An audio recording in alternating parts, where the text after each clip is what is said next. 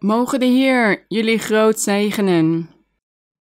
Mogen God bij ons allemaal zijn, met jullie ook in jullie hart.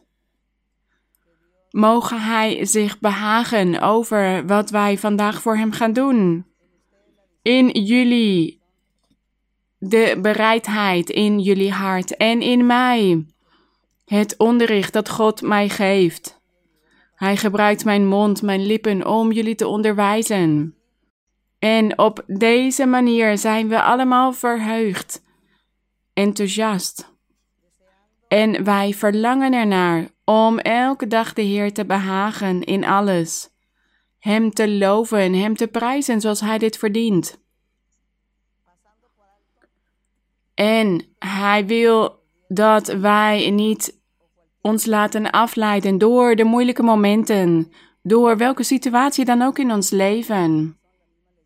Wij horen altijd een vrolijk, verheugd, verblijd hart voor onze God te hebben. Dat is van God houden boven alle dingen, dus ook boven verdriet, boven pijn, boven ziekte, boven gebrek, boven overvloed, boven blijdschap, boven vreugde, boven alles. Wat er ook maar gebeurt in ons leven, of het moeilijk is of niet, we horen altijd God lief te hebben, boven alles, boven de goede momenten, de slechte momenten. Dus niet dat wij alleen maar overvloed en blijdschap en vreugde in ons leven willen hebben en dat wanneer er moeilijke momenten komen, dat we dan bezwijken en terugvallen in ons oude leven en dat we zeggen: God helpt mij niet, Hij is mij vergeten, ik wil niet meer doorgaan op deze weg. Nee, dan zouden we naar een God op zoek zijn uit eigen belang. Maar wanneer God tegen ons zegt dat wij boven alles van Hem moeten houden, dat betekent dus ook boven alle situaties. Over de hele wereld is het op dit moment een moeilijk moment. Maar we gaan gewoon onze God loven, onze God verheerlijken met heel ons hart. En de Heer zal naar jullie allemaal omkijken. Hij zal aan de deur staan om jullie te roepen, zodat jullie klaarstaan en zeggen: Heer, ik ben klaar, hier ben ik. Zend mij uit, dat is wat de Heer wil. Dus we zijn vandaag verheugd, verblijd, tevreden, gelukkig. En we gaan ons verheugen in dit onderricht van vandaag. Gezegend en geprezen zij de naam van onze Heer. Wij danken onze Heer voor zijn barmhartigheid voor zijn ogen vol liefde die hij voor ons heeft, altijd weer. Hij troost ons. Hij beschermt ons, hij bewaart ons. En hij verhoort onze gebeden. En hij kijkt altijd om naar onze smeekbeden. Dus we horen niet te bezwijken of ontmoedigd te raken. Ik weet dat alle broeders en zusters en alle mensen die nog nieuw zijn in de kerk, die de kerk ooit een keer bezocht hadden, dat zij de profetie, de gave van profetie missen, de handoplegging. Want dit is voeding voor onze ziel. Want God troost ons door middel van de profetie. En Hij spreekt tot ons en Hij onderwijst ons. En Hij waarschuwt ons ook. Hij vermaant ons. En deze troost die wij van de Heer ontvangen, die zorgt ervoor dat wij elke dag sterker kunnen zijn en dat we door kunnen gaan. En dat we niet ontmoedigd raken. Dus ja, jullie missen dit erg, de troost van de Heer en de vermaning van de Heer. Dat Hij tot ons spreekt en ons onderwijst en ons leidt. Ik weet dat jullie dit missen. Ik weet dat alle broeders en zusters hiernaar verlangen. Hoe lang, hoeveel maanden zijn er al voorbij gegaan? Meer dan zeven. De meerderheid van jullie hebben die ervaringen niet meer meegemaakt van handoplegging en de gave van profetie en jullie missen dit. Er zijn broeders en zusters die al de geestelijke gaven hebben ontvangen en God gebruikt hen en kan hen troosten bij monden van henzelf. Maar degenen die de geestelijke gaven nog niet hebben, die kunnen dit niet, dus die missen dit. Dus we moeten tot de Heer blijven bidden, zodat Hij deze plaag, deze ziekte wegneemt. Dit virus. Dit is niks anders dan een plaag die God heeft toegestaan.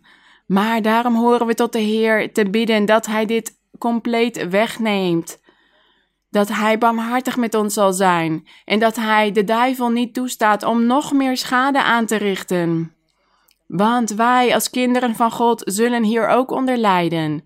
Mogen God barmhartig zijn met ons allemaal. Zo horen onze gebeden te zijn.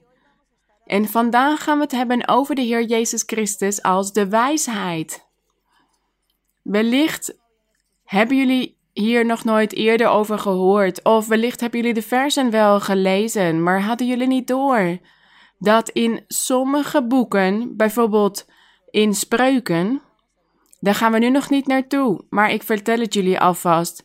Bijvoorbeeld in het boek Spreuken gaat het over een wijsheid, over een andere wijsheid dan alle andere wijsheden die bestaan. Want er bestaat bijvoorbeeld ook menselijke wijsheid, of die wijsheid die God aan mensen kan geven, zodat ze wijs zijn. Maar die andere wijsheid is de Heer Jezus Christus. Dus we hebben het eigenlijk over drie verschillende soorten wijsheden. De menselijke wijsheid, de wijsheid die God aan mensen kan geven zodat ze wijs zijn en de wijsheid die Christus Jezus is. En wellicht hadden jullie dit geheimenis nog niet ontdekt in de Bijbel, dat de Heer Jezus Christus de wijsheid is. De wijsheid uit de hoogte. Vandaag gaan we daarover lezen. En we gaan hierover lezen in spreuken, maar dat doen we aan het einde van het onderricht. We gaan eerst een aantal andere versen lezen, vooral in het Nieuwe Testament. Waarover wordt gesproken dat de Heer Jezus Christus de wijsheid is. En dan zullen we zien dat het gewoon in de Bijbel geschreven staat. Maar we hadden dit wellicht nog nooit geanalyseerd of dit op een diepgaande manier onderzocht dat de Heer Jezus Christus de wijsheid is. En vandaag gaan we de Heer hiermee verheerlijken en eren door te zeggen dat Hij de wijsheid is en dat Hij de lof en de eer en de glorie verdient. Laten wij dit gaan bestuderen vandaag. De broeders en zusters kennen dit al. Maar vergeet niet dat jullie allemaal leraars en leraressen moeten worden van het woord van de Heer. En de mensen die nieuw zijn in onze uitzendingen, die zullen hiervan leren. En die zullen op een dag ook God dienen. Want God heeft werk voor iedereen, de glorie zij aan Hem. Laten we de Bijbel openen in Jesaja, de profeet Jesaja, hoofdstuk 33. De profeet Jesaja 33. Ongeveer op de helft van de Bijbel, na het boek Psalmen. Iets verderop komt Jesaja 33 vers 6. Hier gaat het over de verlossing en vele geestelijke zegeningen die in de toekomst zouden komen. En Jesaja was de profeet in de tijd van de koningen van Israël en Juda. God heeft deze profeet veel gebruikt om over de toekomst te spreken. En wat was de toekomst? Dat was de tijd van de Heer Jezus Christus en zijn kerk. Dus het boek, in het boek Jesaja is dit het hoofdonderwerp de Heer Jezus Christus en zijn kerk. En dit was allemaal voor de toekomst, maar wij zijn die toekomst nu al aan het beleven. Sinds meer dan 2000 jaar is die toekomst begonnen. Want de Heer Jezus Christus had eerst op de aarde zijn evangelie verkondigd en toen hij zijn werk had volbracht is hij opgevaren naar de hemel en toen is die toekomst begonnen. Dus daar heb ik het over als ik de toekomst noem over de tijd na de Heer Jezus Christus. En wat staat hier in Jesaja 33? De Heer was hier een aantal koningen aan het vermanen. aan het terechtwijzen, want het volk van Israël was aan het zondigen. En daarom had de Heer koningen gebruikt van andere volken om de Israëlieten kwaad te doen. Maar die koningen die dus het volk van Israël kwaad hadden gedaan, omdat God het zo had gewild, die werden toch ook door God gestraft hiervoor. Zo heeft God dit gewild en we horen dit te respecteren. Alles wat Hij doet. En Hij heeft dus ook die andere volken gestraft die zijn volk hebben aangevallen. En daar gaat het hier over. En hij zegt hier: na al die vermaningen, na al die straffen die jullie zullen ontvangen. In de toekomst heb ik vele prachtige dingen voor velen. Want in die toekomst zal ik vele zegeningen sturen en een heel belangrijk personage, de Messias, de zaligmaker, de koning. Ik zal hem sturen. En hij zal regeren. En in vers 5 staat: De Heere is hoog verheven, want hij woont in de hoogte. Hij heeft Sion vervuld, of zijn volk, zijn gelovigen, het Sion, het geestelijk Sion. Hij heeft Sion vervuld met recht en gerechtigheid. Dus de Heer begon te regeren te heersen met recht en gerechtigheid, want hij begon de rechte weg te onderwijzen, de weg van de gerechtigheid. En in vers 6, wat had hij nog meer voor die toekomst? Hij zal zijn de vastheid van uw tijden, een rijkdom aan heil, wijsheid en kennis. Hier gaat het over die Messias, over wat hij zou opbouwen. Een groot geestelijk gebouw, een geestelijk tabernakel. Dat zou hij opbouwen. En dat zou de vastheid van de tijden zijn. Dus in de tijden van het geestelijk Sion, het geestelijk Jeruzalem. En wat zou er zijn een rijkdom aan verlossing, wijsheid en kennis? Dus voor die toekomst, de tijd waarin de kerk van de Heer gevormd zou worden, dat er veel, vele mensen zouden samenkomen om te zeggen: Heer, ik ga u volgen. Ik ga het koninkrijk der hemelen volgen, uw evangelie. In die tijd zal er een rijkdom zijn aan wijsheid, staat hier. Een rijkdom aan verlossing, wijsheid en kennis. Die wijsheid en die kennis heeft een naam, onze Heer Jezus Christus. En er zal ook een rijkdom aan verlossing zijn, want Hij is onze verlosser. De vreze des Heeren zal zijn schat zijn.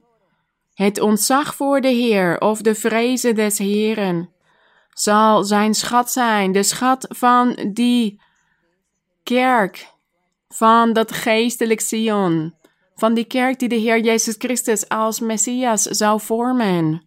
En Hij zelf zou die wijsheid en die kennis zijn, die zou heersen. Want Hij doet alles met wijsheid, want Hij is de wijze. Een wijze koning, een rechtvaardige koning, die alles zou vervullen met recht en gerechtigheid. Daar gaat het hier over, wat een prachtige belofte voor de toekomst.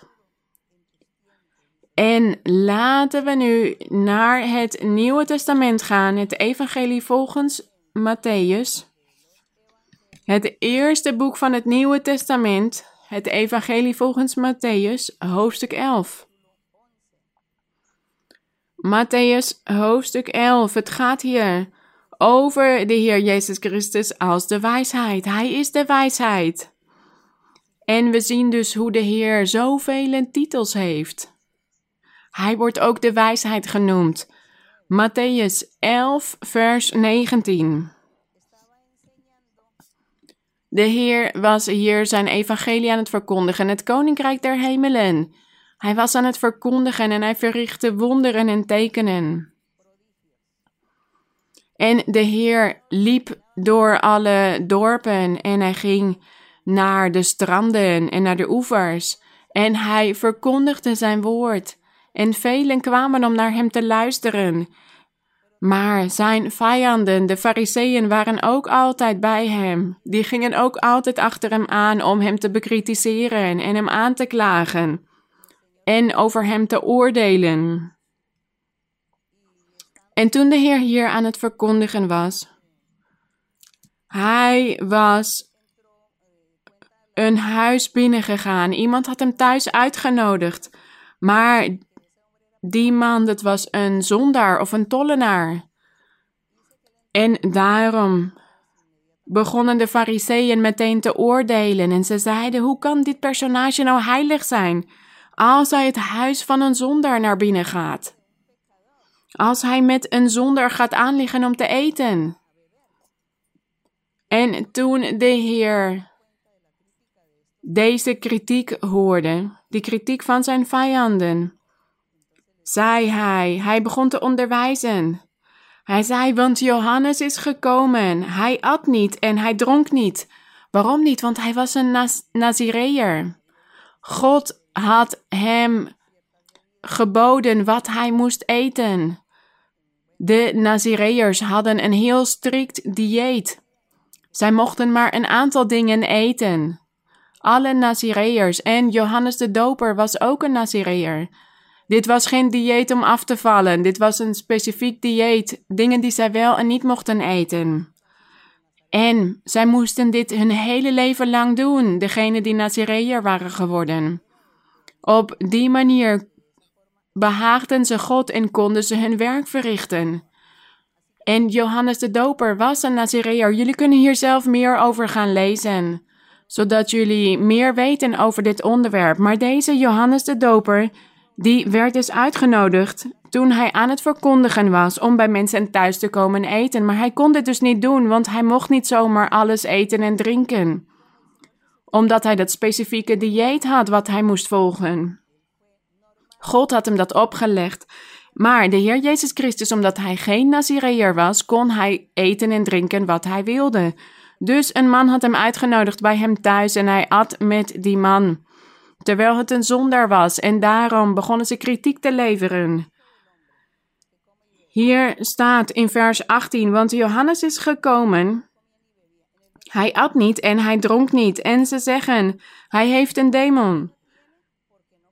De zoon des mensen is gekomen, dit was de Heer Jezus zelf, die wel at en dronk en ze zeggen, zie daar, een vraatzuchtig mens en een drinker, een vriend van tollenaars en zondaars. Dus hij zei: Wat kunnen we doen? Jullie zullen altijd kritiek leveren. De ene at niet en dat was slecht, en de ander eet wel en dat is ook slecht. Dus wat kunnen we doen? Daarom zei de Heer: Maar ik maak mij geen zorgen om jullie kritiek. Want, wat staat hier aan het eind van vers 19? Maar de wijsheid, en hij had het dus over zichzelf. Niemand begreep dit in die tijd. Maar hij had het over zichzelf. Hij was de wijsheid. Maar de wijsheid is gerechtvaardigd door haar kinderen. De kinderen van de Heer.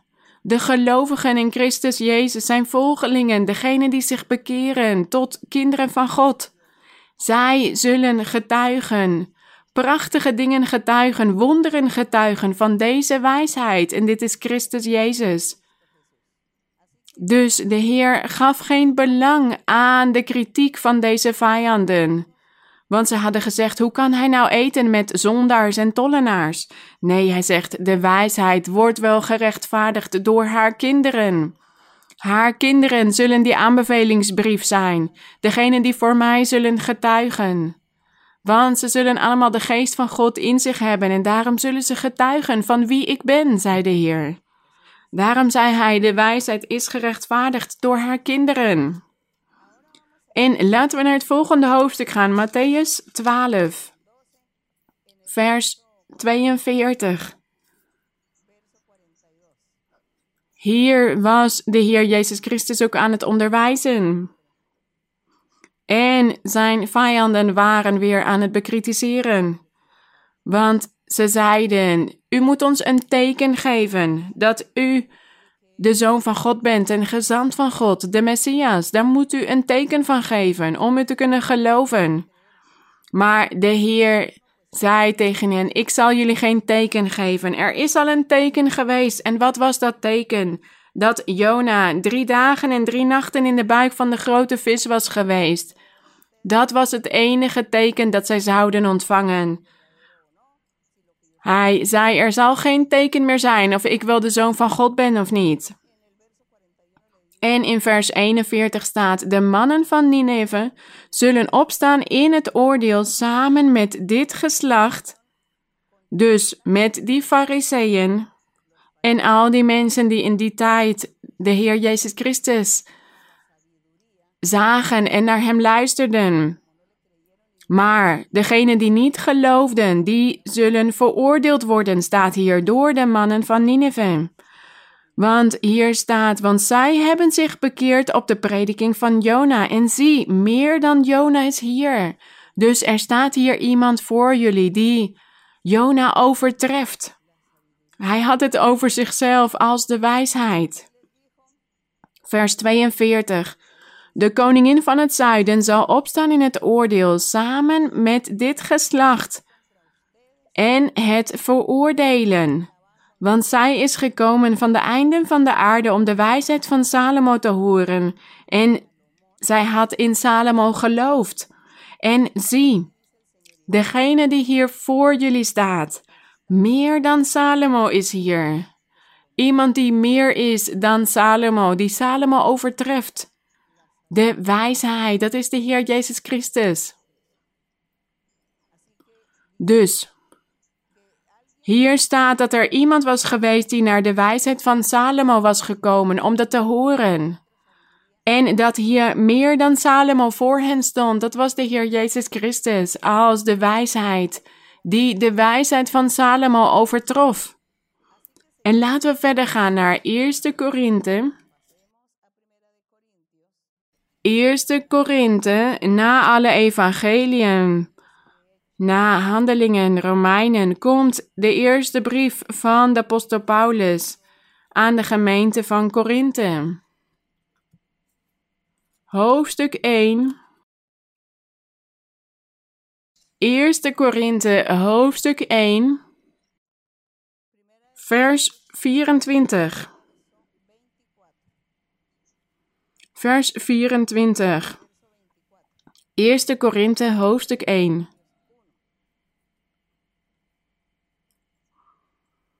En we gaan hier een aantal versen lezen voordat we bij vers 24 uitkomen.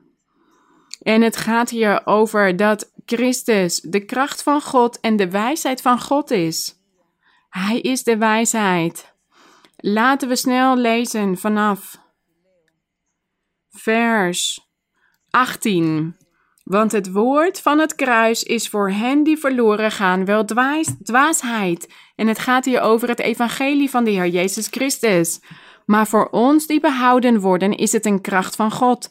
Want er staat geschreven: Ik zal de wijsheid van de wijzen verloren doen gaan, en het verstand van de verstandigen zal ik niet doen.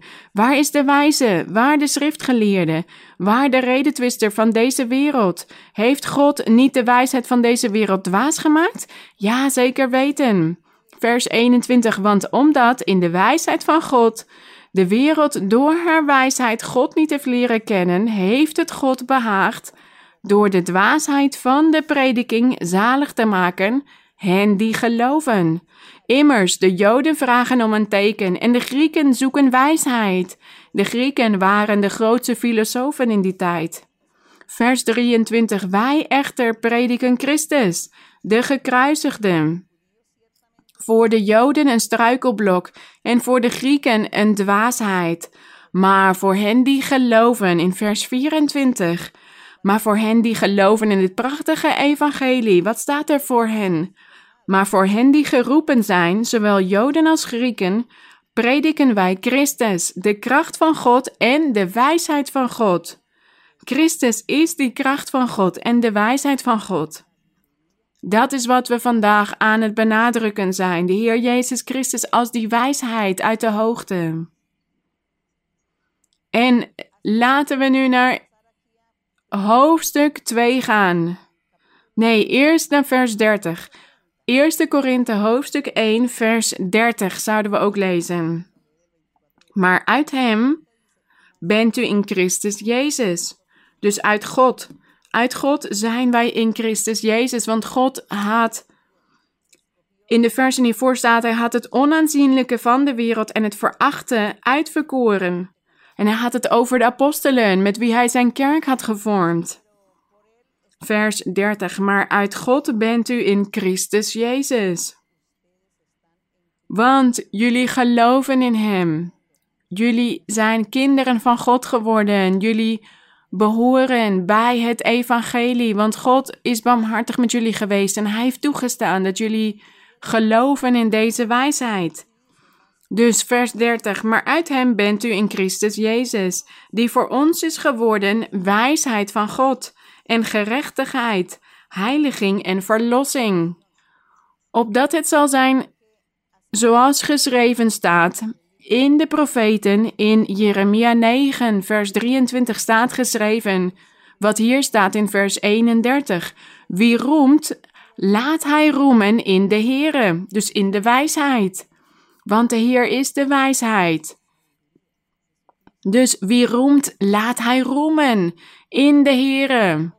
Laat hij roemen dat hij op deze weg mag wandelen, deze weg die de Heer heeft uitgestippeld voor allen die hem willen volgen. Laat die persoon zich daarin roemen. Want de Heer laat ons een weg zien, die wij mogen volgen. En daarop horen wij, daarin horen wij ons te roemen, dat Hij ons toestaat om ooit het eeuwige leven te kunnen verkrijgen. Dankzij deze wijsheid, dit is de Heer Jezus Christus. En in hoofdstuk 2, vers 6, 1 Korinthe 2, hoofdstuk 2, vers 6, hier staat, en wij spreken wijsheid, dit zeggen de apostelen.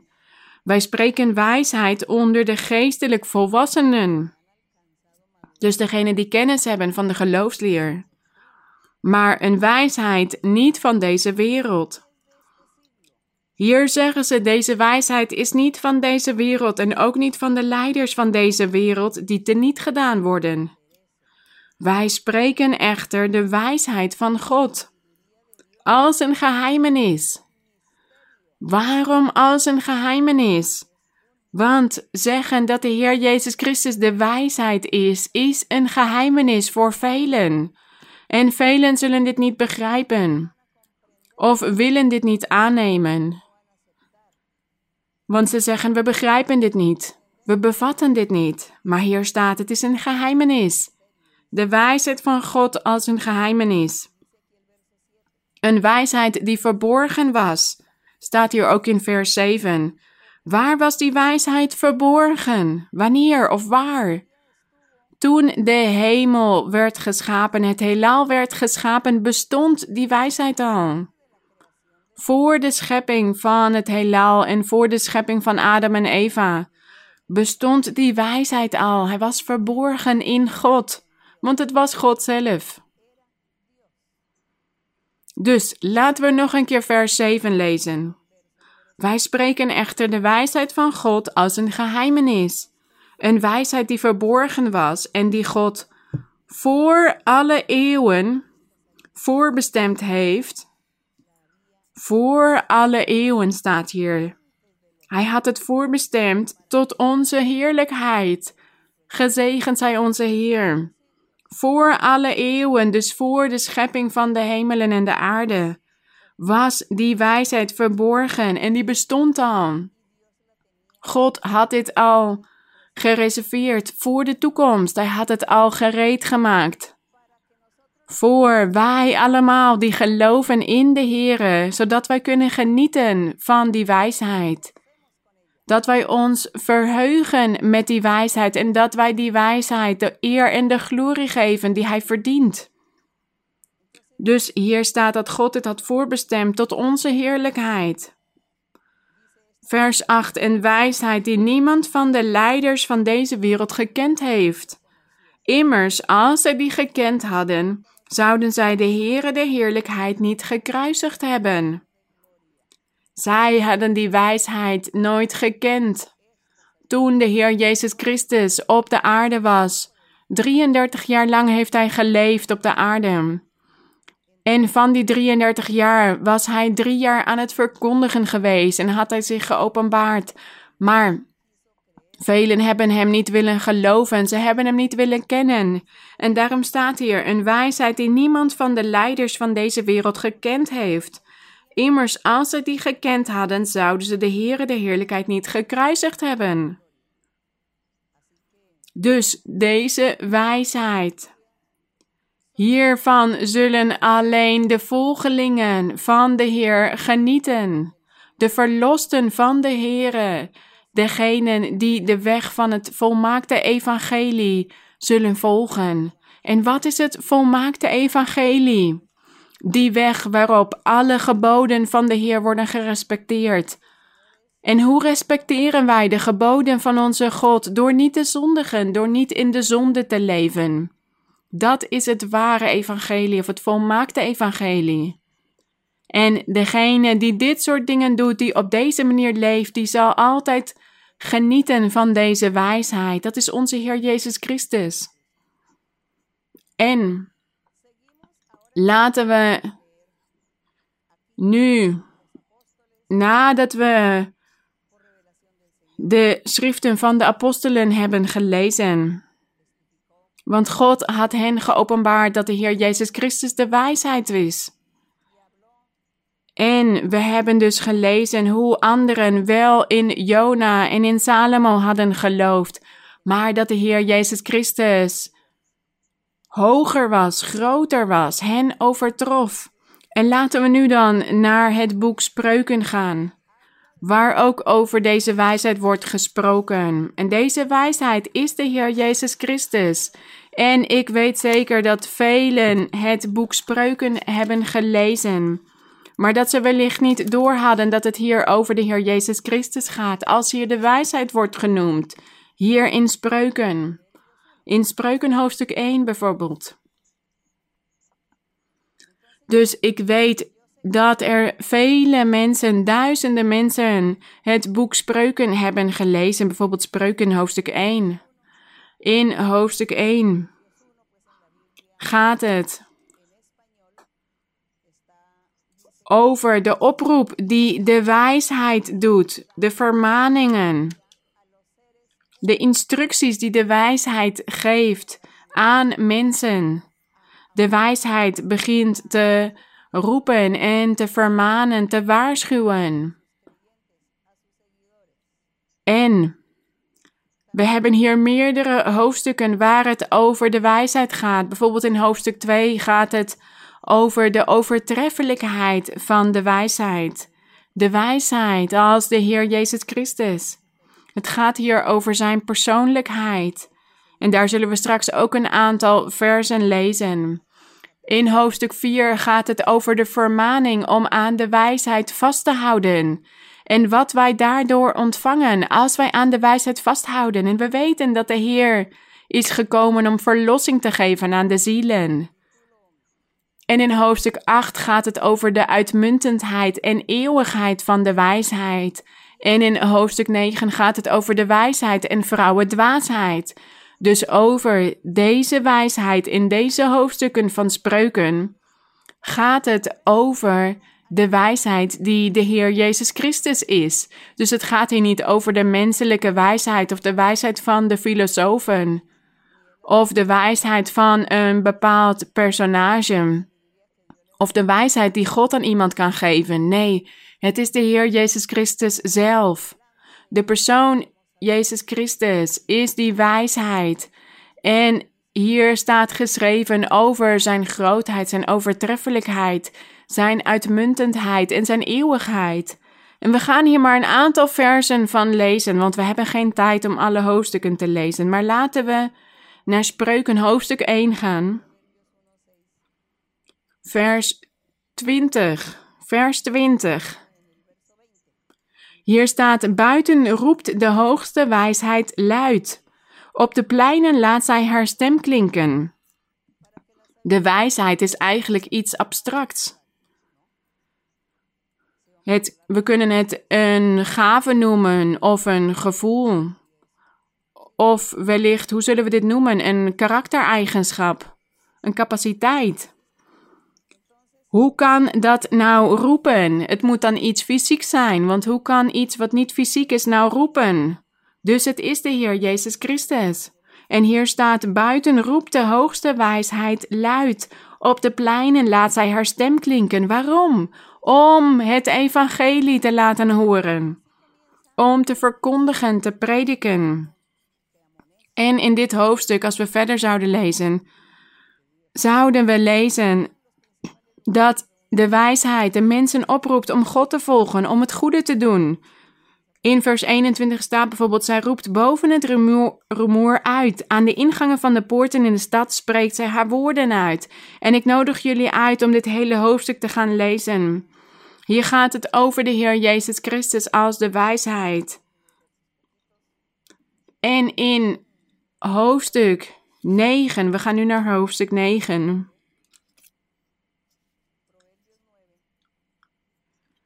Laten we een aantal versen lezen. Van vers 1 tot en met 6. Hier gaan we ook lezen over die wijsheid die Christus Jezus is. Hoofdstuk 9, vers 1. De hoogste wijsheid heeft haar huis gebouwd. En welk huis is dit? Welk huis heeft de hoogste wijsheid gebouwd?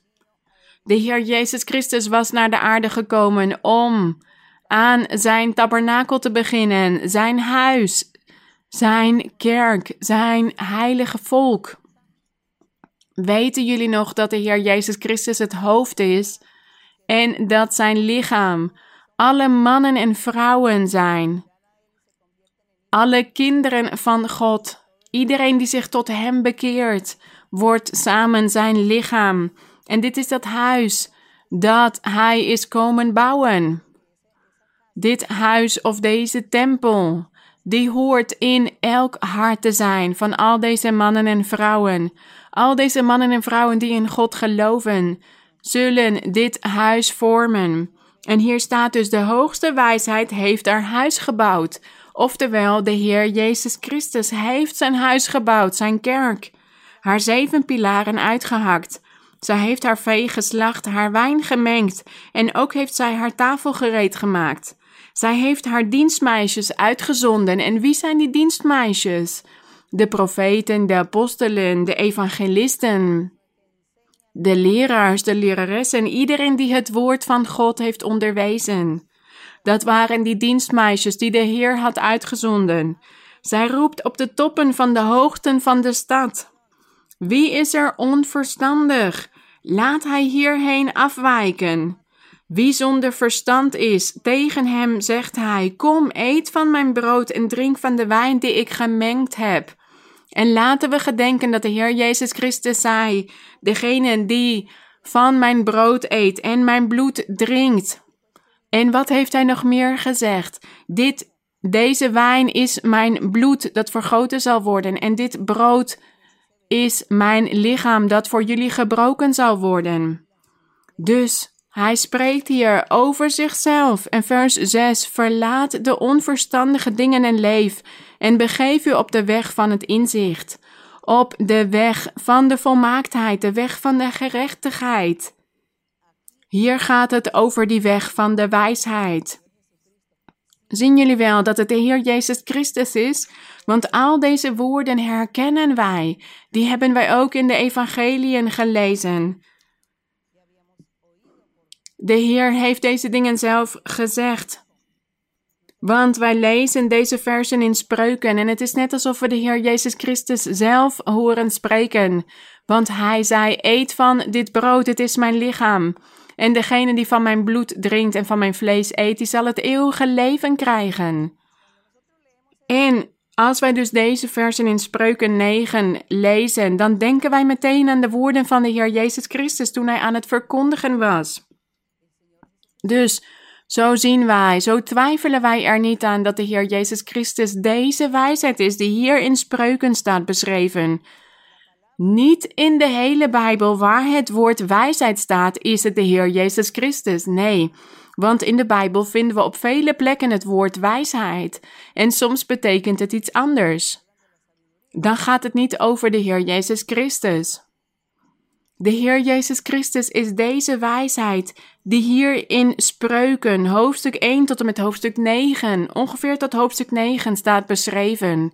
Die wijsheid is de Heer Jezus Christus. En die versen die we net ook in het Nieuwe Testament hebben gelezen, daar gaat het ook over de Heer Jezus Christus. Maar op andere plekken gaat het over de wijsheid van de mensen, de wijsheid van de filosofen, van de groten op aarde, die wijsheid die ze van God hebben gekregen. En er is ook een gave van wijsheid.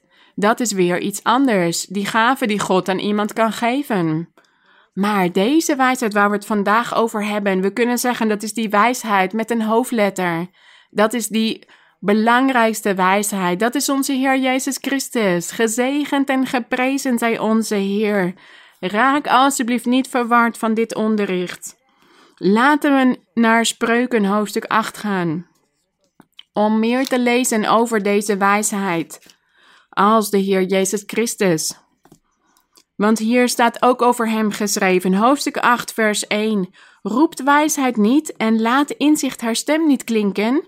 Ja, zeker, de wijsheid is altijd aan het roepen en laat altijd haar stem klinken, want ze is altijd aan het uitnodigen.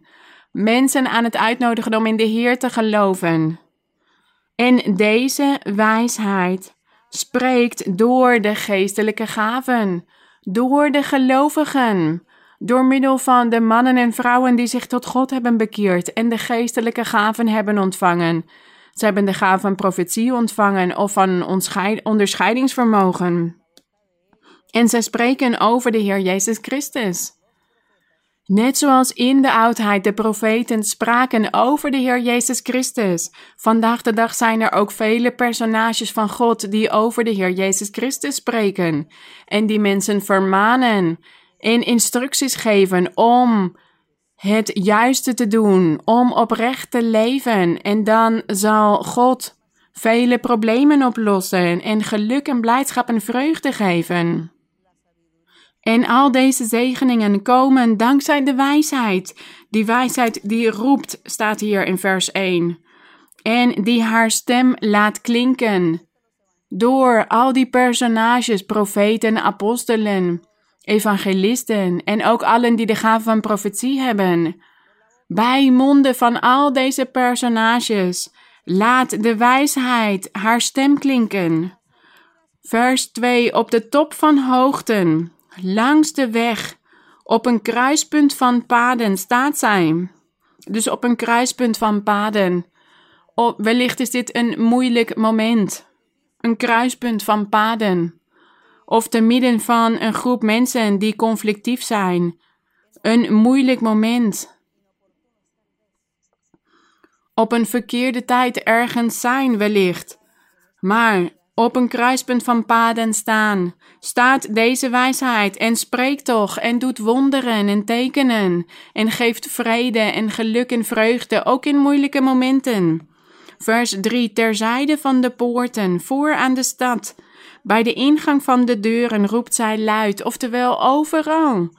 Want hoeveel mensen worden vandaag de dag wel niet gebruikt door God om tot iemand te spreken, bijvoorbeeld in een restaurant of op een plein of in een park of aan de rivieroever, aan de kust, in een vliegtuig, in een auto, in een bus, waar dan ook. Op welke plek dan ook, God kan een van zijn kinderen gebruiken, een evangelist of iemand die evangeliseert, die spreekt over het woord van God, om tot iemand anders te spreken, om tot iemand anders te getuigen van God. En die persoon zegt dan: Ik nodig je uit om naar de kerk van God te komen, zodat God u gelukkig kan maken en uw problemen kan oplossen of uw ziekte kan wegnemen. Dit kan overal op de wereld gebeuren. En daarom staat hier dat de wijsheid haar stem overal laat klinken, op de top van de hoogten, langs de weg, op een kruispunt van paden, terzijde van de poorten bij de ingang van de deuren, waar dan ook voor aan de stad. Overal roept zij luid, staat hier. En deze wijsheid roept dus, wanneer de Heer begint te spreken door de gave van profetie of de gave van openbaring, en dan begint Hij vele mensen te vermanen of te troosten en anderen wijst Hij terecht. En tegen anderen zegt hij: Ik kijk naar je, ik zal je helpen, ik zal je problemen oplossen. Dit doet de wijsheid, onze Heer Jezus Christus. En in vers 4 staat: Tot u, mannen, roep ik. En mijn stem klinkt tot de mensenkinderen. Onverstandigen, begrijp met schranderheid.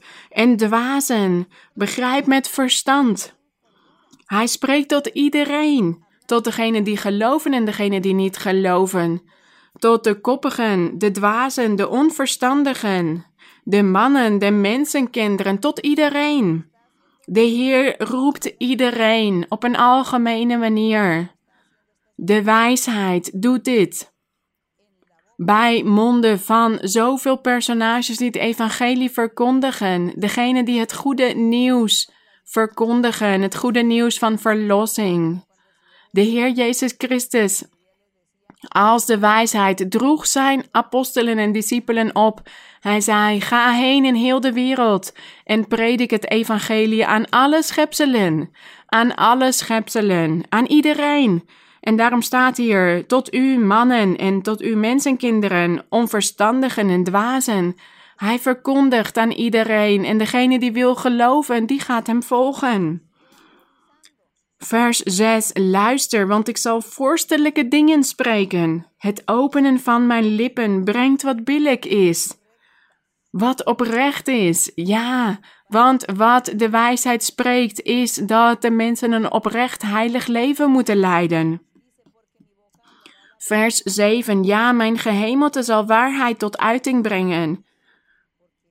Ja, want de weg van de Heere is de weg van de waarheid, de weg van de gerechtigheid. Goddeloosheid is voor mijn lippen een gruwel. En wat is goddeloosheid? Degene die in zonden leven, die doden, die stelen. En zoveel verschrikkelijke dingen doen. Dat is een gruwel voor de wijsheid. Vers 8. Alle woorden uit mijn mond zijn in gerechtigheid gesproken. Kijk, wat een mooie woorden over de wijsheid, over de Heer Jezus Christus, over hoe Hij aan het evangeliseren is. Deze woorden hebben wij zelf ook allemaal ontvangen in ons leven en wij zijn hier getuigen van geweest. En nu nodigt de Heer ook vele anderen uit. Hier staat: er is niets verdraaids of slinks in. Dus de woorden van de Heer zijn recht. Ze zijn niet verdraaid of slinks. Ze zijn oprecht voor ieder die begrijpt, want ze leiden tot oprechtheid en tot de verlossing uiteindelijk. Juist voor hen die kennis willen vinden, in vers 9. Dus degene die hun oren hebben geopend om de Heer te accepteren, om de Heer aan te nemen, zijn volmaakte evangelie. Want dit is een volmaakt evangelie, een volmaakte verkondiging van de wijsheid. Vers 10. Neem mijn vermaning aan en niet zilver, want kennis is verkieslijker dan bewerkt goud. Dus hier staat: wissel mijn woord niet in voor iets materieels, voor zilver, voor goud. Het zal allemaal vergaan. Wissel mij voor niks in, verwissel mij niet, want mijn kennis is verkieslijker. En vers 11 want wijsheid is beter dan robijnen. En al uw wensen zijn er niet mee te vergelijken met de wijsheid. De Heer aannemen en een oprecht leven leiden is beter dan robijnen, dan edelstenen, en niets is er mee te vergelijken. Vers 12. Ik, wijsheid, ik woon bij schranderheid. Laten we gedenken dat deze wijsheid de Heer Jezus Christus is. Dus hij woont bij schranderheid en vindt kennis door alle bedachtzaamheid. De vrezen des Heeren is het kwade te haten, hoogmoed, trots en de verkeerde weg, en een mond vol verderfelijke dingen haat ik. Wat is een mond vol verderfelijke dingen? Mensen die oneerbare taal gebruiken en ook de valse getuigen, lasteraars, verdrukkers, degenen die oordelen of liegen. Zij zijn diegenen die een mond vol verderfelijke dingen hebben. En dat haat de Heere. Dat men de mond gebruikt voor deze kwade, slechte dingen. En de Heer Jezus Christus als de wijsheid, hij haat die mond vol verderfelijke dingen. Vers 14, bij mij is raad en wijsheid. Dit zegt de Heer, dit zegt de wijsheid. Bij mij is raad en wijsheid. Een goed verstand, oprechtheid, het goede, het juiste doen. Het eerlijke doen. Ik ben inzicht, bij mij is kracht. Ja, de kracht is van de wijsheid. Vers 15. Door mij regeren koningen, verordenen vorsten gerechtigheid. Dus het hangt af van de wil van onze God. Wie er regeert. Wie van de mensen op de aarde regeert. Dit hangt allemaal af van de wil van God. Of dit nou voor het goede of voor het slechte is. Want er zijn slechte koningen, slechte leiders, maar dan heeft God dit toegestaan om de mensen te straffen vanwege hun zonden. En als er ergens een goede koning is, dan heeft God dit ook toegestaan om dat volk te zegenen. Hier staat: Door mij regeren zij, het is mijn wil. Vers 16: Door mij heersen vorsten en edelen, alle rechters op aarde. Dus alles is door de wil van onze God. Vers 17: Ik heb lief wie mij lief hebben. En wie mij ernstig zoeken, zullen mij vinden. Ik heb lief wie mij lief hebben, staat hier dus. Dus als wij de wijsheid lief hebben, de Heer Jezus Christus, dan heeft Hij ook ons lief. Dit is het evangelie, het volmaakte evangelie, dat wij moeten beoefenen in ons leven. Dus we zien hier, ik heb lief wie mij lief, hebben. En wij weten dat we de Heer moeten lief hebben en dat zo de Heer ons ook zal lief hebben. En wie mij ernstig zoeken, of in andere versies staat, wie mij vroeg zoeken, die zullen mij vinden. Want er zijn mensen die zeggen, ik ga nog even wachten om mij tot God te bekeren. Want ik ben nog jong en ik wil eerst van het leven genieten. En wanneer ik 50 of 60 jaar oud ben, dan ga ik me wel tot God bekeren. Maar ik wil nu eerst van het leven genieten. Zo zijn er vele mensen die zo praten. Maar de Heer zegt: Nee, als ik mij aan jou heb gepresenteerd, als je mijn woord hebt gehoord, als je mijn woord leert kennen, ook al ben je jong, volg mij dan. Dat betekent wie mij ernstig of wie mij vroeg zoeken, die zullen mij vinden. Dus het gaat hier over de leeftijd waarop wij God leren kennen. Vanaf dat moment horen wij door te gaan en niet jaren te wachten om ons te bekeren en zeggen: Ik bekeer me wel vlak voordat ik overlijd. Maar nee, we weten niet wanneer wij gaan overlijden. Hoe kan dus iemand zeggen: Ik ga me wel bekeren tot God vlak voordat ik overlijd. Maar wat als wij nu vanavond zullen overlijden? Goed, we moeten hier goed over nadenken. Dus daarom staat hier: wie mij ernstig zoeken of wie mij vroeg zoeken, zullen mij vinden. Dus degenen die dit zeggen, ja, ik wil eerst van het leven genieten en ik wil heel veel dingen proberen op de aarde en genieten van dit alles. En als ik genoeg heb genoten, als ik genoeg heb gedaan op de wereld, dan zal ik terugkomen naar de kerk en dan zal ik mij bekeren. Nee, de Heer zegt: degenen die mij zullen vinden, zijn degenen die mij vroeg zoeken of die mij ernstig zoeken. Dus het is iets serieus en we horen Hem aan te nemen op het moment dat Hij zich aan ons leven presenteert en dat wij Hem toestaan in ons hart te wonen vanaf dat eerste moment. Vers 18: Rijkdom en eer is er bij mij, duurzaam bezit en gerechtigheid.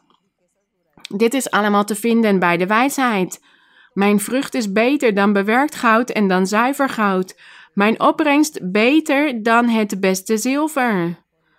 Dus alles wat de Heer Jezus Christus is, wat de wijsheid is, dit is beter dan het beste zilver en beter dan zuiver goud. Vers 20. Ik loop op het pad van de gerechtigheid. De Heer zal ons leiden op dit pad van de gerechtigheid. En we lezen ook in de psalmen dat Hij ons voor eeuwig en immer zal leiden, zelfs tot na de dood. Midden op de paden van het recht staat hier. Hij zal ons dus leiden op deze paden van het recht. Vers 21. Om mij, om wie mij liefhebben, in erfelijk bezit te laten nemen wat er is. En ik zal hun schatkamers vullen. Dit zijn allemaal woorden om te evangeliseren. Deze wijsheid is de Heer Jezus Christus. Hij spreekt hier, want Hij is het die dit aanbiedt. Want het erfelijk bezit, dit is het eeuwige leven. Om wie mij liefhebben in erfelijk bezit te laten nemen wat er is. En het erfelijk bezit is het eeuwige leven. Dat is wat alleen de Heer Jezus Christus ons aanbiedt. En ik zal hun schatkamers vullen, staat hier, vers 22. De Heere bezat mij aan het begin van zijn weg. Dus voordat God het heelal had geschapen, bezat God de wijsheid al. Dus het is niet dat hij aan het begin van de weg de wijsheid had geschapen. Nee, hij bezat mij al, staat hier. Dus de wijsheid bestond al. Voor alles begon te ontstaan, bestond de wijsheid al. Want de wijsheid is God zelf. In het begin was het woord en het woord was God en het woord was met God. Dus daarom staat hier, de Heere bezat mij aan het begin van zijn weg. Hij bestond al. Al voor zijn werken, van oudsher. Van eeuwigheid af ben ik gezalfd geweest, van eeuwigheid af. Ik ben gezalfd geweest vanaf het begin, vanaf de tijden voordat de aarde er was. Voordat de aarde er was, was de wijsheid er al, die wijsheid die de Heer Jezus Christus was. Vers 24. Toen er nog geen diepe wateren waren, werd ik geboren. Toen er nog geen bronnen waren, zwaar van water. Voordat de bergen waren verzonken, voor de heuvels werd ik geboren. Hij had de aarde en de velden nog niet gemaakt, even in het begin van de stofjes van de wereld. Toen hij de hemel gereed maakte, was ik daar.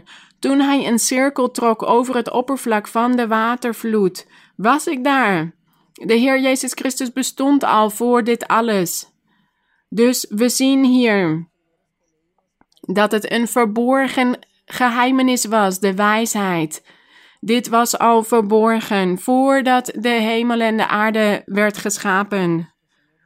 De Heer getuigt hiervan als de wijsheid. Hij vertelt hier waar hij was en wat er allemaal was gebeurd voordat de hemel en de aarde werden geschapen. Vers 27. Toen hij de hemel gereed maakte, was ik daar. Toen hij een cirkel trok over het oppervlak van de watervloed. Toen hij de wolken daarboven sterk maakte. Hij de bronnen van de watervloed versterkte. Toen hij voor de zee zijn plaats bepaalde, zodat het water zijn bevel niet zou overtreden.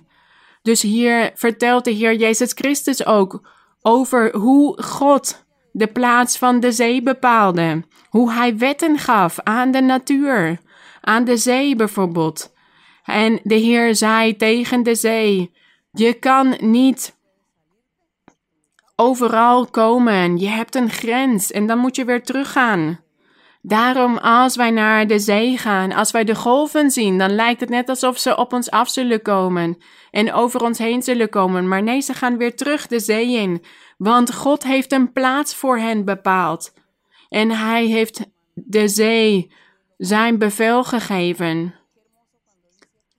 En hier staat dus, zodat het water zijn bevel niet zou overtreden. De zee doet precies wat God tegen de zee heeft gezegd, hoe God het heeft bepaald. En wat staat hier nog meer? Toen hij de fundamenten van de aarde verordende. De fundamenten van de aarde. En wij zeggen, ja, de aardbol lijkt in de ruimte te hangen of zich te bewegen, vrij te bewegen. Het lijkt alsof de aardbol gewoon loshangt in de ruimte, maar nee, God heeft fundamenten aan de aarde gegeven. Hij heeft de fundamenten van de aarde verordend. Dus de aarde kan ook niet uit haar baan gaan. God heeft bepaald hoe de aardbol zich moet bewegen. En de natuur en de aarde, alles gehoorzaamt, respecteert de wetten van God. Zij gehoorzamen God. Hoe krachtig is deze wijsheid? En de wijsheid was hier allemaal bij. Hij beschrijft hier hoe dit allemaal was gebeurd. Hoe God voor alles een plaats had bepaald en hoe hij alles wetten had gegeven. Gezegend zij onze Heer. Vers 30. Ik was bij hem, zijn lievelingskind. Ik was dag aan dag zijn bron van blijdschap. Te allen tijden spelend voor zijn aangezicht, al spelend in de wereld van zijn aardrijk. Mijn bron van blijdschap vond ik bij de mensenkinderen. Wat zegt de Heer hier? Hij zegt al spelend in de wereld van zijn aardrijk. Mijn bron van blijdschap vond ik bij de mensenkinderen. Wat mooi! Wat vinden wij in het aardrijk? De mensenkinderen. De mensen. En onder hen de kinderen van God. Onder de mensenkinderen zijn de verlosten van de Heer, degenen die geloofd hebben in Hem en nog in Hem zullen geloven, die Zijn woord zullen aannemen. Wat prachtig! En dat is de bron van de blijdschap, van de wijsheid. Hij verdient de lofuiting en de eer en de glorie en dat wij Hem lief hebben met heel ons hart. En dat wij doorgaan en dat wij Hem aanbidden en dat wij Hem loven. Dus maak jullie geen zorgen om moeilijke dagen, gebrek, Moeilijke momenten, welke situatie dan ook, God zal ons niet alleen laten. God zal ons niet verlaten. Vers 32. Nu dan, kinderen, luister naar mij. Welzalig zijn zij die mijn wegen in acht nemen. Dit hebben wij al eerder gehoord. Van, dit zijn de woorden van onze Heer Jezus Christus in de evangeliën. Wanneer wij de evangeliën lezen, lezen wij ook deze woorden, maar hier is het de wijsheid die spreekt. Hij zegt, nu dan kinderen, luister naar mij. Welzalig zijn zij die mijn wegen in acht nemen. Wat is mijn wegen in acht nemen? Dat we de wil van God doen, dat we niet zondigen, dat we niet leven in de zonde. Dat wij de raad van onze Heer aannemen. Vers 33. Luister naar vermaning en word wijs. Verwerp die niet. Dus luister naar het evangelie en verwerp het woord van de Heer niet. Vers 34. Welzalig is de mens die naar mij luistert. Welzalig is de mens die naar mij luistert. Dus die mannen en vrouwen die het woord van God horen. En dit aannemen. En dit in hun hart bewaren en dit in hun hart opslaan. Zij zijn welzalig. Want zij zullen zegeningen van de Almachtige ontvangen. Zij zullen vreugde scheppen in grote vrede. Ze zullen veilig wonen, vrij van angst voor het kwaad. Hun hart zal op God vertrouwen. Op die waarachtige God. Zij zullen vreugde verkrijgen en blijdschap. Welzalig is de mens die naar mij luistert, door dag en dag te waken aan mijn poorten. Door mijn deurposten te bewaken, staat hier. Die aan het waken is. Wat is waken? Fysiek gezien is waken dat we niet slapen, dat we dag en nacht wakker zijn en iets aan het doen zijn, dat we niet slapen. Dat is op een fysieke manier waken. En als hier staat, welzalig is de mens die naar mij luistert door dag aan dag te waken aan mijn poorten. Dat betekent dat die man of vrouw die het woord van God heeft gehoord en hier naar luistert en zich bekeert tot het woord van God, daar standvastig in blijven staan. Dat ze dapper zijn en de Heer blijven volgen en niet moe raken. En dat ze niet weer terug willen vallen in hun oude leven. Ze willen niet ontmoedigd raken, want ze houden van God. En daarom is die persoon standvastig en staat hij zeker met overtuiging. En hij hoopt op de barmhartigheid van God en hij weet dat God hem zal helpen met al zijn situaties. En hij weet dat God klaar zal staan om hem te zegenen en hem te helpen op die weg. Om hem te leiden op de weg van de gerechtigheid, die weg van volmaaktheid, totdat hij het eeuwige leven bereikt. Dat is wat deze prachtige wijsheid ons biedt. Deze kracht van God en de wijsheid van God, de Heer Jezus Christus die evangeliseert met deze prachtige woorden. Wat een prachtige woorden die wij uit ons hoofd horen te leren om anderen te onderwijzen. Vers 35. Hier staat dus dat nadat die persoon die naar de Heer luistert, welzalig is en die waakt aan zijn poorten en de deurposten bewaakt. Vers 35. Wie mij vindt, vindt het leven, het eeuwige leven. En verkrijgt de goedgunstigheid van de Heere. De goedgunstigheid. De weldaden van onze God. In dit leven op aarde zult u die goedgunstigheid verkrijgen van God, alle zegeningen van God. U zult strijden. Ja, u zult moeten strijden, maar God zal u de overwinning geven. En God zal u zegenen. En u zult overwinnen met de Here. En u zult hier op aarde vele overwinningen verkrijgen. En daarna ook het eeuwige leven. Dat is wat deze wijsheid ons aanbiedt. Christus Jezus. En in vers 36 staat: Wie echter tegen mij zondigt, doet zijn ziel geweld aan. Ja, allen die mij haten hebben de dood lief. Ze hebben de dood lief, maar het gaat hier niet over de fysieke dood.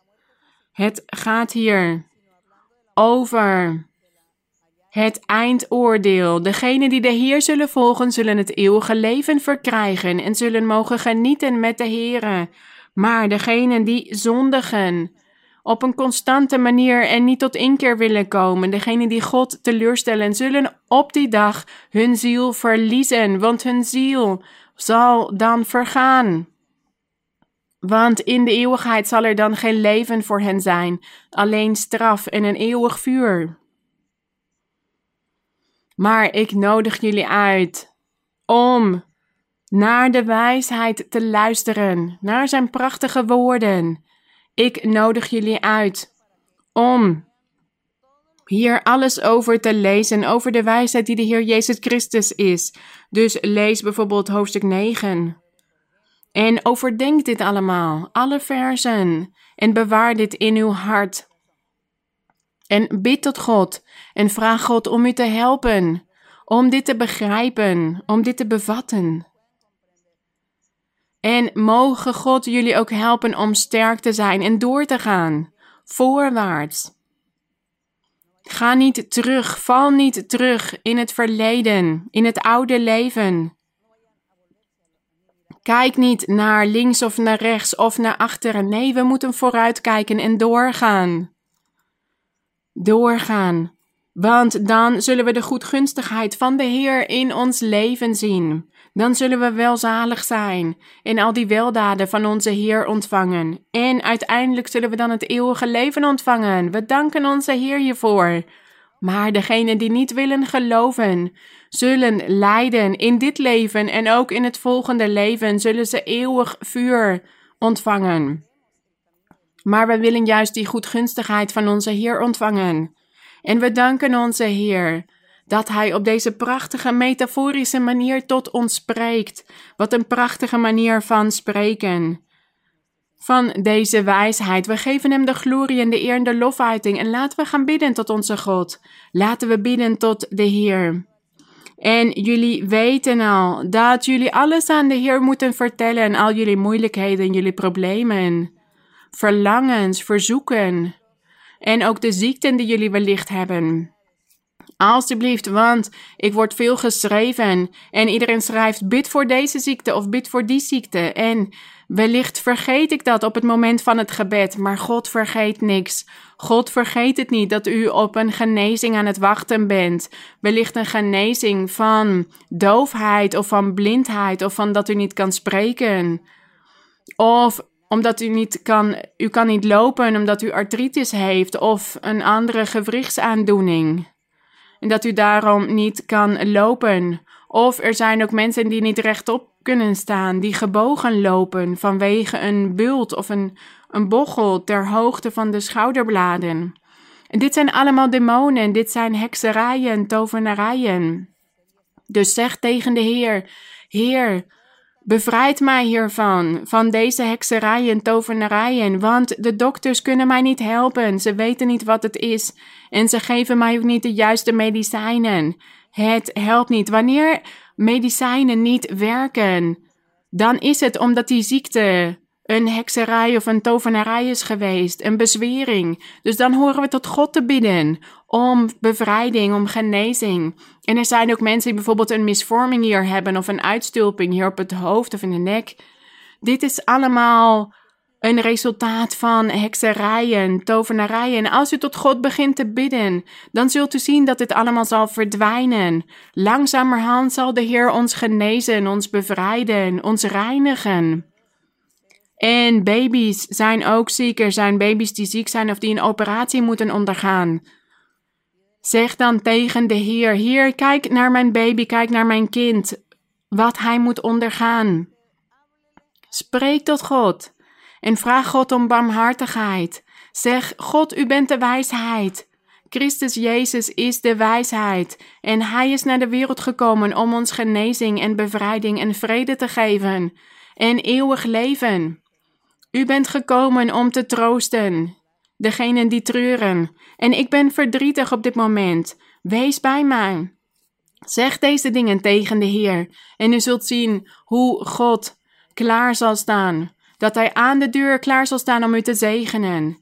Eeuwige Vader, eeuwige God, heilige Vader, Vader van onze Heer Jezus Christus.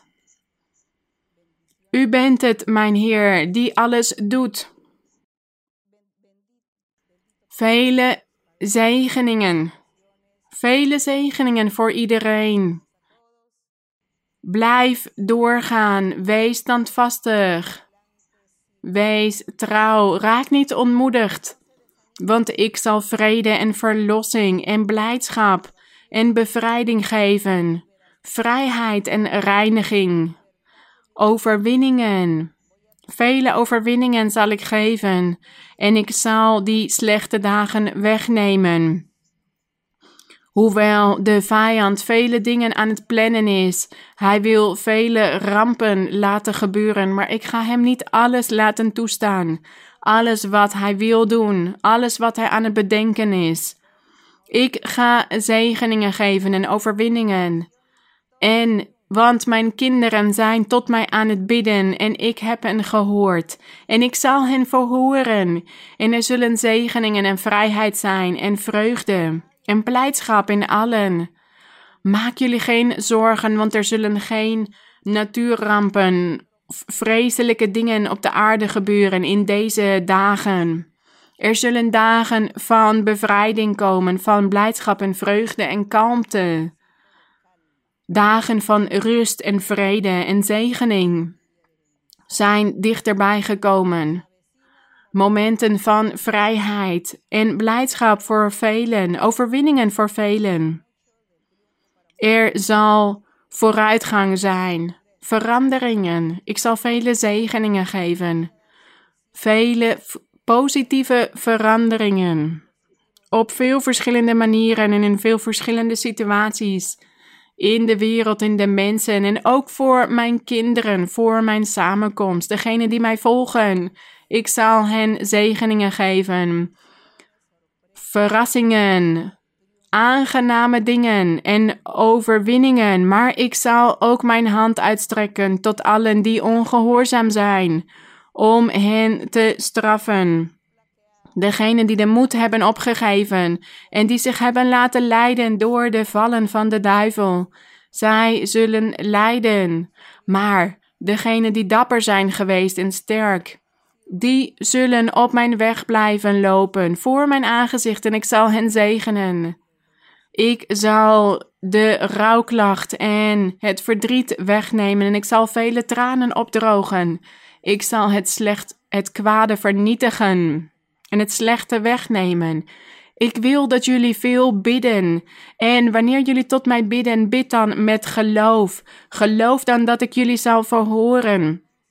Want er zijn velen die nog geen ervaringen hebben op mijn weg in het geestelijke, maar zij zullen ook zegeningen ontvangen, genezingen en bevrijdingen. En ik zal vele hekserijen en tovenarijen wegnemen. Vele bezweringen en vervloekingen van de duivel zal ik vernietigen. Ik zal het kwaad in velen vernietigen, want ze lijden hieronder. En velen huilen met een verbitterd hart, maar ik zal hen troosten. En ik zal hen openbaringen geven in dromen, zodat zij hun hart verblijden. En zij zullen mijn weg kunnen volgen. Ik zal vele veranderingen laten gebeuren in deze dagen, maar er zullen ook moeilijke dagen zijn voor sommigen. Maar voor anderen zullen er dagen van overvloed en vrede en rust zijn. Dus maak jullie geen zorgen. Iedereen zal de vrucht van zijn eigen inspanning binnenhalen. Iedereen zal ontvangen in overeenstemming met zijn verrichte daden, met zijn verrichte werk. Dus wees nederig en ga door op deze weg. Wees volmaakt voor mij. En ik zal vele mensen helpen, velen die slechte gedachten hebben gekregen. Want er zijn velen die hebben gedacht aan zelfmoord plegen of anderen die anderen wellicht kwaad willen gaan doen. Die zijn hierover aan het nadenken, maar ik zal deze gedachten wegnemen. Ik zal jullie reinigen. Degene die tot mij bidden. Ga door, wees standvastig, raak niet ontmoedigd en wees niet bezorgd, want het normale zal weer terugkeren. Binnenkort zal alles weer normaal zijn. Dus wees standvastig, er zal zegening zijn voor iedereen. Hemelse Vader, we danken u, Almachtige God. We danken u in de luisterrijke naam van uw Zoon, de Heer Jezus Christus, mijn Heer. Voor deze prachtige woorden, voor uw prachtige beloften. Voor uw woorden van troost en rust voor velen, mijn Heer en verkwikking. We danken u, mijn Heer, want u let op ons, u kijkt naar ons om en u zorgt ervoor dat het ons aan niets ontbreekt. U kijkt altijd naar ons, u observeert ons en u bent aandachtig als wij tot u roepen en u troost ons. We danken u, mijn Heer, ook voor uw vermaningen. Help ons allemaal, help die mensen om uw wil te kunnen doen, zodat elke man en elke vrouw uw geboden in acht kan nemen, mijn Heer, door u zo te loven en te prijzen. Want u verdient dit, mijn Heer. Wij danken u, Heilige Vader, Hemelse Vader. Wij geven u de glorie en de eer en de lofuiting, want u bent heilig en rechtvaardig. En uw veelvuldige wijsheid, mijn Heer. Wij danken u voor die prachtige kans om voor u te staan, mijn Heer, en hier te lezen over uw veelvuldige wijsheid, om uw woord te mogen overdenken en te mogen leren van u. En te gedenken aan vele dingen, mijn Heer. Geef wijsheid en inzicht aan velen, zodat ze dit allemaal kunnen begrijpen en zodat ze uw weg kunnen begrijpen. We danken u, mijn Heer mijn Vader, in de naam van de Heer Jezus Christus, uw geliefde Zoon, voor Hem zij de lofhuiting tot in alle eeuwigheid. We danken u, mijn Heer, voor de bevrijdingen, voor de genezingen, voor alle zegeningen die u aan velen zal geven. Voor al die wonderen en tekenen, mijn Heer. We danken u in Christus Jezus. De glorie en de eer zij aan u. Laten we tot de Heer zingen. Koor 83. De Heer is hier als wij samen zijn. De glorie zij aan de Heer. Koor 83. De Heer is hier als wij samen zijn. Want dit belooft Hij jou en mij. Zijn, samen in mijn naam. Daar zal ik zijn, daar zal ik zijn, daar zal ik zijn. Voel zijn geest in mij, voel zijn geest in mij. Want hij doet mij zingen van zijn heerlijkheid. Voel zijn geest in mij, voel zijn geest in mij. Want hij doet mij zingen van zijn heerlijkheid. De Heer is hier als wij samen zijn. Want dit belooft hij jou en mij. Waar twee of drie zijn, samen in mijn naam. Daar zal ik zijn, daar zal ik zijn, daar zal ik zijn. Voel zijn geest in mij. Voel zijn geest in mij. Want hij doet mij zingen van zijn heerlijkheid.